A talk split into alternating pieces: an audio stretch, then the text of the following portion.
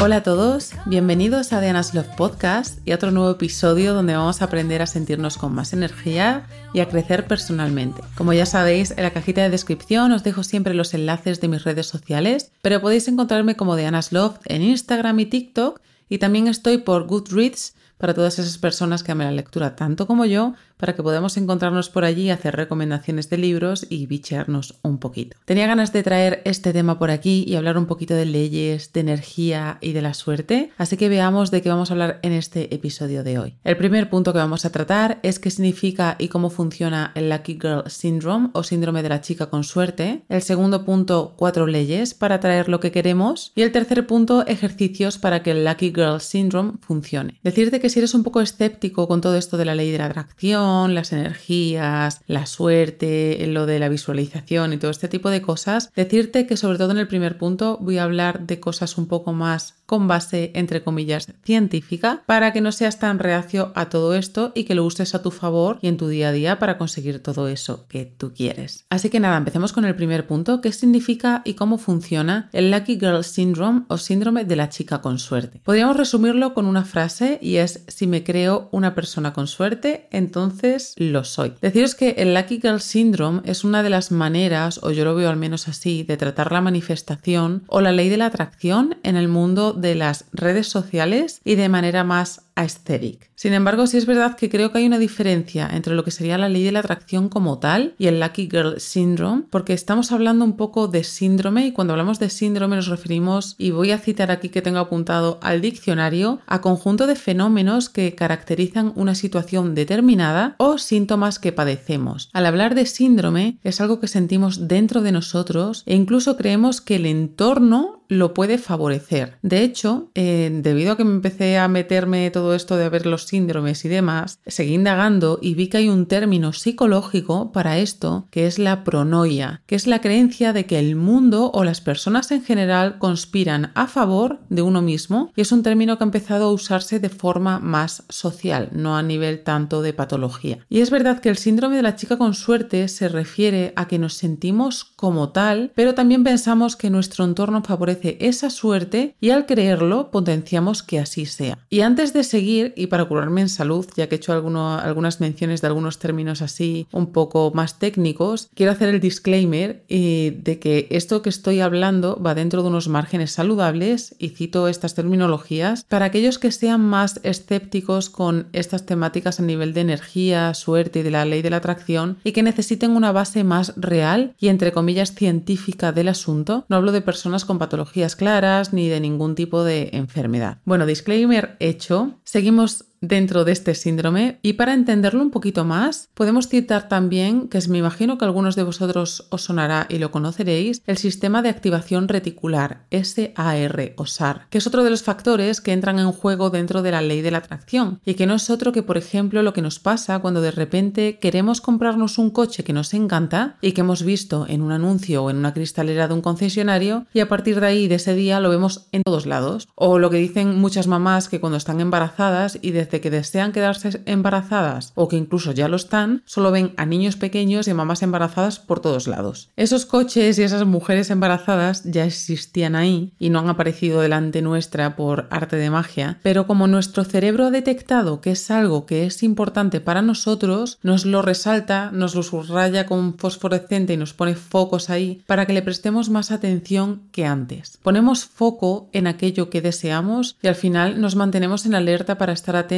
a todas esas llamadas de atención. Ahora bien, es verdad que no solo influye el sistema de activación reticular a la hora de atraer cosas a nuestras vidas, porque vamos a hablar de vibraciones y de energía, como bien os he dicho al principio, y vamos a hablar de la escala de Hawkins. Esta escala, que lo mismo que os he dicho con el sistema de activación reticular, imagino que la gente que ya está metida en todo este tema de la ley de la atracción os sonará, esta escala ya la conocía y es verdad que quise profundizar un poquito más allá para contároslo a vosotros pero también para saber más de ella. Y averigüé que esta escala la creó el doctor David R. Hawkins en su libro El poder contra la fuerza en el año 2002. Hawkins por citaros un poco así más de él para que sepáis algo más, quizás os suene Hawkins por uno de los libros que yo creo que es uno de los más sonados, que es Dejar ir, Letting Go, que es un libro que tiene una portada amarilla y blanca y es muy conocido sobre todo en el tema del desarrollo personal. En este libro, en el libro del poder contra la fuerza, y tras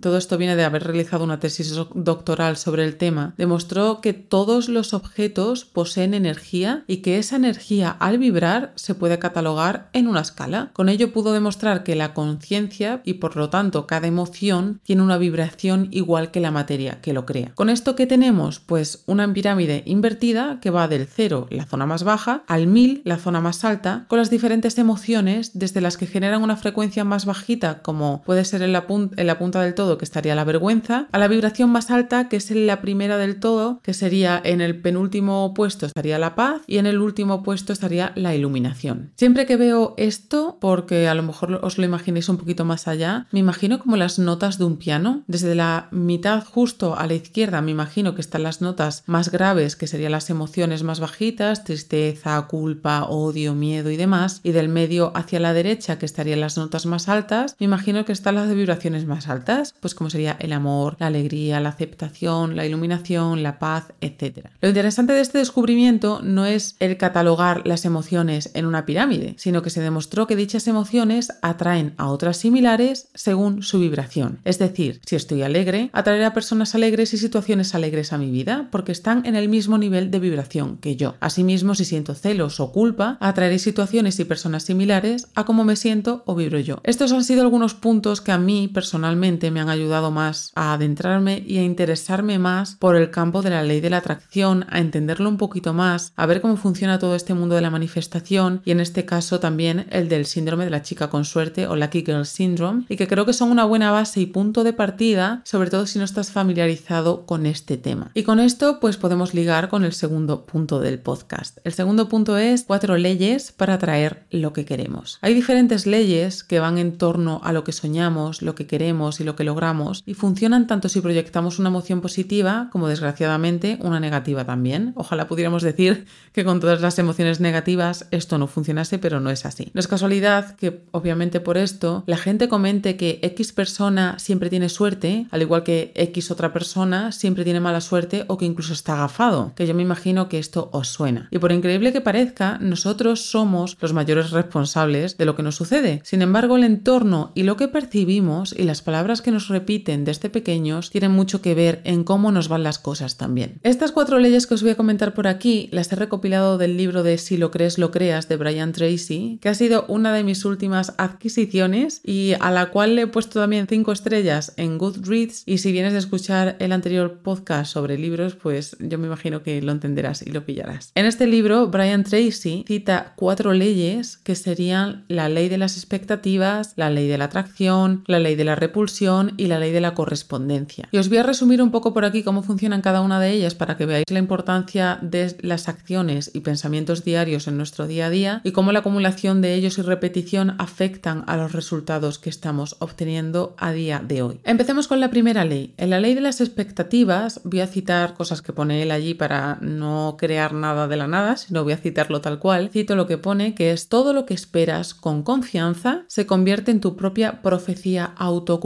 Si esperas ser feliz y exitoso, probablemente lo seas. Con esta ley al final lo que vemos es que nosotros tenemos el poder de decidir si crear cosas positivas o negativas dependiendo de nuestra forma de pensar y según nuestro sistema de creencias. Nosotros tenemos el poder de decidirlo y cuando lo decidimos y lo pensamos se crea una expectativa y es más fácil que se cumpla. La segunda ley vamos a la tan conocida ley de la atracción, que imagino que habréis oído hablar de ella a través del tan famosísimo libro que hay de El secreto de Rhonda Byrne, que incluso hay una película documental de ello en Netflix, y esta ley se basa en que todo aquello que puedes visualizar lo puedes crear y las emociones en esta ley son clave también. Te conviertes en un imán para atraer aquello que deseas, que aquí podemos ver cómo es una mezcla entre lo que comentábamos antes del sistema de activación reticular y la escala de Hawkins. Sí que hay un par de subleyes dentro de esta ley de la atracción, que la primera sería la ley de resonancia simpática, en la que Brian Tracy pone el ejemplo de que si estamos en una habitación con dos pianos en cada extremo, imaginaros una habitación grande con dos pianos, y nosotros tocamos la tecla re, que emite una vibración de su cuerda para que suene, porque si no, no sonaría, en el otro piano va a estar vibrando esa misma cuerda también. Y por ello pone el ejemplo de que es muy normal y que nos ha pasado a todos que conectemos muy bien con algunas personas de primeras, incluso sin haber hablado con ellas antes. Y eso nos pasa. De repente estamos en una habitación con varias personas y vemos solamente algunas de ellas y ya solo por la sensación que nos transmite, vemos que con esa persona tenemos algún tipo de conexión y que vamos a ir bien con esa persona. Y luego tenemos una segunda subley de esta de la ley de la atracción, que sería la ley de la vibración, que se refiere a que cada elemento tiene una frecuencia y atrae frecuencias similares entre sí, que ya es lo que os comenté antes de la escala de Hawkins y que ya venimos aprendidos del primer punto. La tercera ley que menciona en el libro es la ley de la repulsión, que sería obviamente, por su nombre, que sería la opuesta a la ley de la atracción y es cuando todos nuestros pensamientos negativos salen a relucir y alejan a toda velocidad lo que realmente anhelamos. Y la cuarta ley y por última tendríamos la ley de la correspondencia, que en este caso voy a citar de nuevo a Brian Tracy de su libro, que se refiere a que tu mundo exterior es un reflejo de tu mundo interior. Es por ello que si tú sientes que te respetas, te gustas, te amas y te cuidas, al final tu exterior y la gente de tu alrededor te va a respetar, te va a amar y te va a cuidar. También por ello si tú sientes que eres una persona saludable y activa, lo más normal es que seas una persona que tiene su cocina llena de alimentos saludables, que se prepara comida con cariño, que hace unos platos bonitos y que disfruta con el deporte. Y ahora que hemos visto todo esto de emociones, vibraciones, energía, atracción, vayamos a lo que nos interesa. ¿Qué puedo hacer para que funcione todo esto a mi favor y qué ejercicios hago para que la suerte me acompañe? El tercer punto, ejercicios para que el Lucky Girl Syndrome funcione. Partamos de la base de que todos somos humanos, no somos perfectos 24/7 y que no se trata de ser súper felices siempre y a todo momento. Y una de las cosas que he aprendido en el camino del desarrollo personal, que ya llevo varios años, es que para que esto se pueda sostener en el tiempo hay que hacerlo, como se suele decir, sin prisa pero sin pausa. Y existen muchísimas técnicas y ejercicios para proyectar esa mejor versión de ti y para que todo aquello que orbite a tu alrededor sume a esos éxitos que deseas lograr. Sin embargo, al final la clave para mí es detectar los momentos de caída para volver a tomar vuelo y no perder el trabajo que ya hemos hecho. Imagino que conoceréis estos juegos de ordenador o de móvil en los que somos un pájaro, una avioneta, un helicóptero o algún aparato similar y que tenemos que ir pulsando un botón constantemente para mantenernos a flote e ir sorteando obstáculos. A veces tenemos que subir y a veces tenemos que bajar, pero nos mantenemos volando. En el momento en el que dejemos de apretar el botón, nos vamos a pique, o sea, nos descalabramos literal. Pues para mí el trabajo con las energías, las vibraciones, la manifestación, la ley de la atracción, me lo imagino igual. Nosotros vamos planeando día a día y estos ejercicios que vamos a hablar los uso a modo de reconducción al vuelo, a ese planeo. Cuando noto que estoy perdiendo fuerza y que me estoy empezando a caer, o sea, cuando noto que me estoy perdiendo, que estoy perdiendo esa fuerza, ese fuelle y que me estoy empezando a ir a pique, uso alguno o varios de los que os voy a mencionar y así vuelvo a mantenerme a flote sin irme totalmente abajo y tener que empezar todo de nuevo, que yo creo que es lo tedioso de todo esto. Si seguimos con todo esto de las energías, de la vibración y demás, yo sí siento que si nosotros hemos conseguido ponernos en un estado óptimo, donde nos sentimos bien, nos sentimos eso, nos sentimos guay, nos sentimos genial, estamos eh, con pensamientos positivos y nos sentimos porque lo sentimos, o sea, tú eso lo sientes, que estás bien. Y de repente por ciertas cosas que pasan en la semana, porque ya os he dicho, somos humanos, eh, algo que nos dicen o lo que sea, y de repente empezamos a notar que nuestra energía empieza a bajar, a decaer, ahí es cuando tenemos que darnos este pequeño impulso, porque sí que creo que seguimos manteniendo ese nivel de energía anterior, no es lo mismo irnos a pique totalmente y tener que volver que subir otra vez la montaña hasta la cima de nuevo. Quedémonos con esto, con los pequeños toques de atención. No tenemos por qué hacerlos todos al mismo tiempo y usémoslos como lo que son, que son herramientas y cada una tendrán su funcionamiento según las necesidades y según también los sintamos. En este caso te voy a dar cinco ejercicios que puedes usarlo todos o algunos de ellos e incluirlos aquello que incluso ya hagas y que de verdad te funcione. El primer ejercicio es que cojas papel papel y boli, no te va a extrañar que cojas papel y boli porque lo vas a necesitar y pregúntate cómo es esa persona en la que te quieres convertir. ¿Qué tiene? ¿Cómo se viste? ¿Cómo habla? ¿Recordáis el episodio de cómo cambiar tu mentalidad que hicimos hace un par de semanas? Para ser esa chica con suerte debes conocerte, saber cuáles son tus prioridades, tus intereses, tus metas, tus objetivos, qué es lo que quieres proyectar, cómo te sientes en tu interior. Seguro que sabes qué imagen quieres proyectar, cómo te quieres vestir, cómo quieres conseguir todo lo que tienes,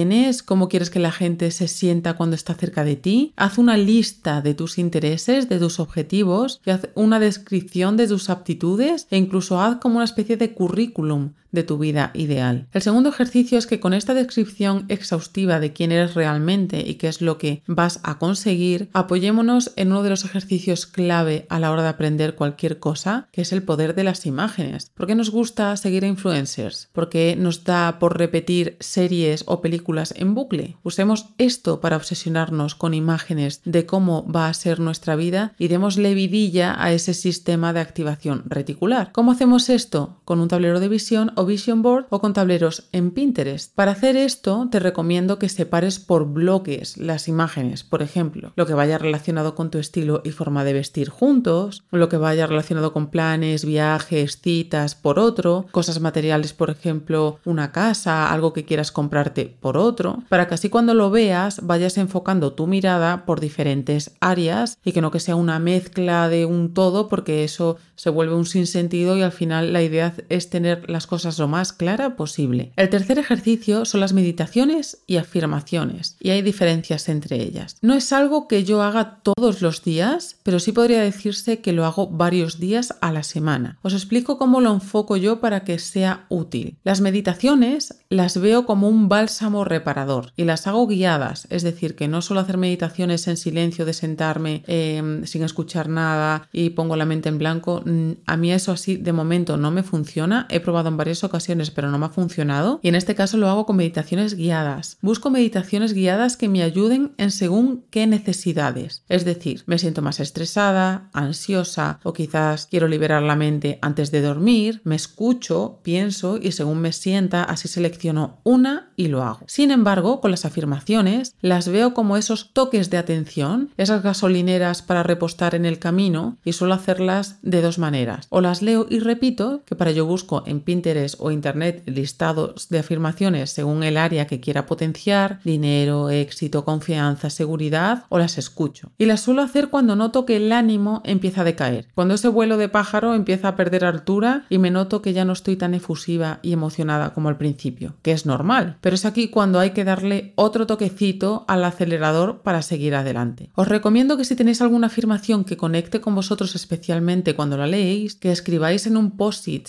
esa afirmación y la peguéis en un sitio que veáis de continuo. Ya puede ser en tu ordenador, en tu espejo, donde sea, incluso en tu armario. Puede parecer un poco raro al principio, pero ayuda muchísimo de manera inconsciente. De hecho, yo tengo en mi, en mi ordenador de mesa, que la veo ahora mismo, que la tengo delante, una que, se, que pone soy Ana y hoy solo me pasan cosas buenas. El cuarto ejercicio que os vengo a recomendar es que escribas como si ya lo tuvieras o estés lográndolo. Es decir, hacer journaling en presente a modo de ejercicio de manifestación. ¿Para qué? Para ayudar a nuestra mente a conseguir más fácilmente todas esas metas. Cuando escribimos y damos gracias por nuestra historia en presente es como si ya la hubiéramos conseguido y por lo tanto nos sentimos así y cuando lo sentimos es más fácil lograrlo. Por ejemplo, os voy a dar un ejemplo aquí que he escrito, que es de una cosa random aleatoria, pero que, quizás os puede dar un poco la base y el pie de a ver cómo puedo escribir yo esto en mi diario, que sé que algunos me lo habéis dicho por Instagram de cómo enfocas estas cosas para escribirlas en el journal. Podría ser así. Querido diario, hoy estamos a 20 de diciembre y me siento muy agradecida y afortunada de estar escribiendo hoy aquí. Son las 6 de la mañana, ya me he hecho el skincare y mientras estoy bebiendo mi batido verde, gracias por tenerlo aquí conmigo porque sabe delicioso y lo estoy disfrutando, estoy viendo el amanecer desde este escritorio que está frente a la ventana en uno de los barrios más bonitos de París, donde veo la Torre Eiffel y el río Sena. Es nuestro segundo día aquí de vacaciones y estoy enamorada de esta ciudad. Como veis, está en presente, lo estáis sintiendo y es una cosa que incluso te imaginas esa película en tu cabeza y lo estás sintiendo ahí que lo estás viviendo. Lo mismo que los POSIT, esto puede parecer un poco raro, pero mientras más lo hagáis, más adictos os vais a volver a hacerlo. Imaginaros esos viajes que queréis hacer, la casa en la que queréis vivir, los planes que queréis hacer, todo esto, imaginároslo y escribidlo. Hoy escribís de la cita tan bonita que has tenido en ese restaurante al que quieres ir a comer, mañana pues del día que vas a coger el vuelo para irte a tal país, al siguiente cuando estás comiendo súper sano que llegas a casa del gimnasio y lo estás disfrutando, todo eso suma y podéis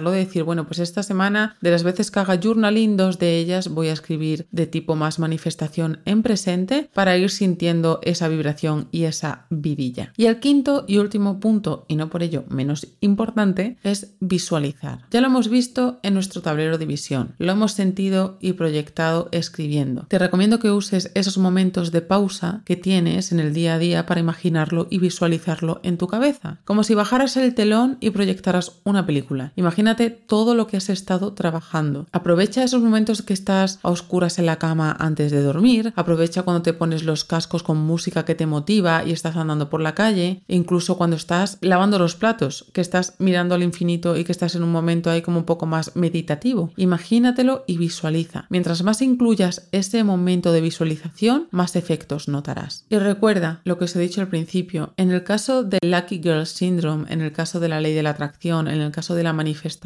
la consistencia y la repetición es la clave para conseguirlo. No vale de nada decir, hoy me voy a dedicar y hago todo esto y ya hasta dentro de cuatro meses no vuelvo a tocar nada de esto porque es muy fácil caer en patrones de conducta que ya venimos haciendo, en hábitos. Todo esto sirve para remodelar nuestros hábitos, para cambiar nuestro subconsciente y empezar a pensar de manera diferente, que es el objetivo del Lucky Girl Syndrome y de que toda la suerte vaya a nuestro favor. Y os he dicho, no es que seamos cosa, no es que seamos personas perfectas, que toda la vida nuestra sea de color de rosa, no haya ningún problema. Eso no es así, eso no es real, no, no es la vida real, pero sí de hacernos llevar la vida mucho más fácil y de que se nos den las cosas que queremos y por las que estamos trabajando. Así que nada, hasta aquí el podcast del día de hoy. Espero que os haya dado ese chute de motivación, que os dé, que os pique ese gusanillo para empezar a investigar más sobre el tema de la ley de la atracción, del Girl Syndrome, que hay un montón de vídeos en TikTok sobre el tema, también en Instagram, pero yo sobre todo he visto mucho más en TikTok. También hay muchos vídeos en YouTube, obviamente, y si no, hay muchos vídeos de manifestación, de visualización de la ley de la atracción como tal, también para seguir investigando, para seguir conociendo más sobre el tema. Si queréis ver un poco más la base, pues leeros el libro de El secreto, que yo creo que es el más conocido, aunque no me quedaría solo con ese, porque yo creo que hay muchos más libros que han salido después de ese que resuenan más por lo menos conmigo a día de hoy. Entre ellos, pues incluso este que os he dicho de Brian Tracy, de Si lo crees, lo creas, que tiene como una parte más científica y te explica las cosas de una manera más del día a día y que puedas aportar a tus rutinas y te explica los porqués. Aparte de eso, está escrito con una psicóloga o psiquiatra, no sé si es psicóloga o psiquiatra, pero bueno, lo pongo aquí entre paréntesis, que te explica casos con pacientes que tiene ellas y cómo los trata para que funcione. Entonces, bueno, hay muchos libros sobre, sobre esto. Incluso hay una autora que, tiene un podcast que se llama Maite Isa, que también tiene un libro de manifestación y que también habla un poco del tema de la manifestación, de la ley de la atracción y demás en castellano, en español. Así que nada, que os dejo por aquí el inicio de un camino para que sigáis investigando, para que sigáis leyendo, para que escuchéis podcast y demás sobre el tema. Y que ya os digo, en esto es poneros que lo integréis en vuestra rutina como un hábito y no lo dejéis aparcado